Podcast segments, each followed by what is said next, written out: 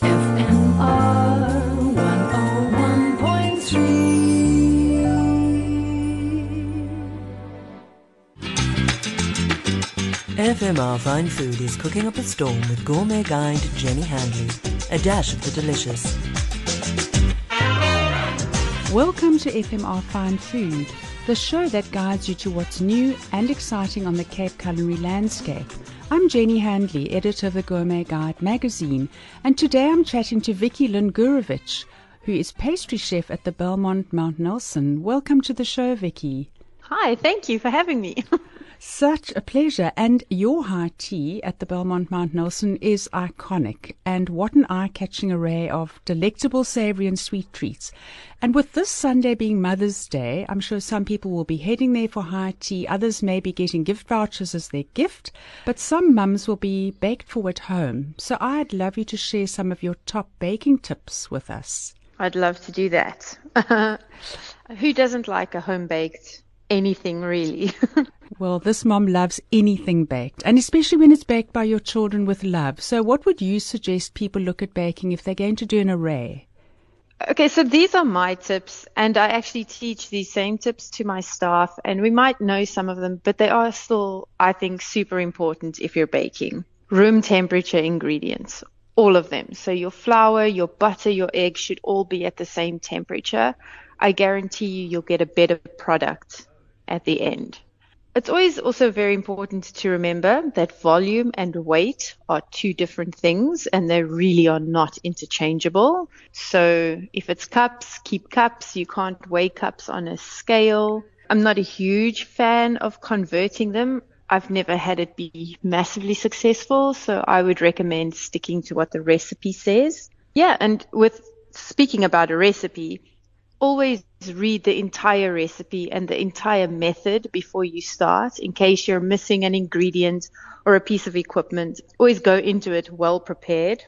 So here's a little handy tip that we use in the hotel. If you're weighing out in cups, we put a piece of baking paper down on the table and you put each little cup in its own pile. So if you're interrupted or you lose count, you don't sit with this bowl full of ingredients and you have no idea how many cups of sugar or flour are in there already.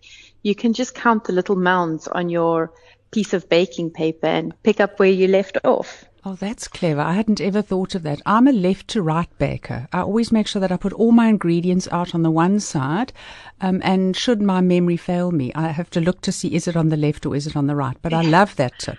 I can't tell you how many times I've lost count with cups. And then I've got mixed ingredients in a bowl. And I'm like, do I just go with it or not? And we don't like wasting food, so this is how we do it. We actually do it this way at the hotel because you get, everybody gets interrupted or loses count. So this way, you're saving yourself time and ingredients. I'm sure. Uh, uh, preheating your oven is also very important.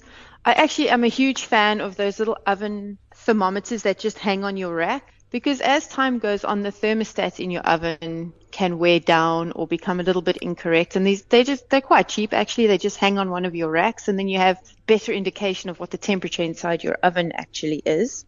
This one, my grand taught me, and to this day I'm a believer, is to crack your eggs into a separate bowl. You never know when you're going to come across a bloody egg or a rotten egg.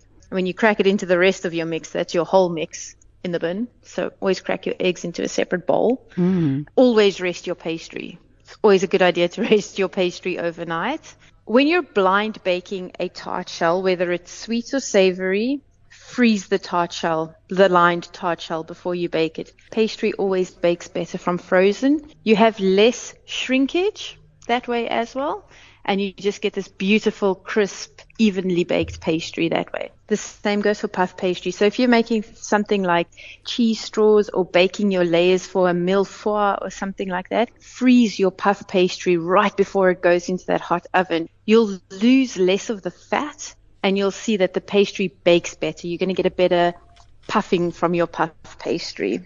I'm a big believer in freezing stuff before you bake it. And then if you're using leaf gelatine, always put a few ice cubes into the water that you're blooming the leaf gelatine with. And always use a lot more water than you think is necessary.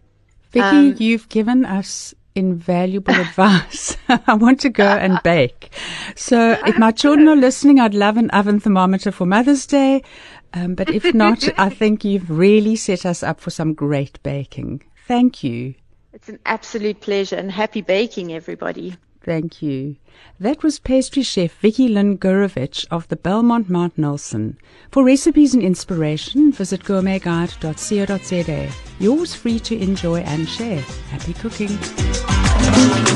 FMR Fine Food was cooking up a storm with gourmet guide Jenny Handley. A dash of the delicious.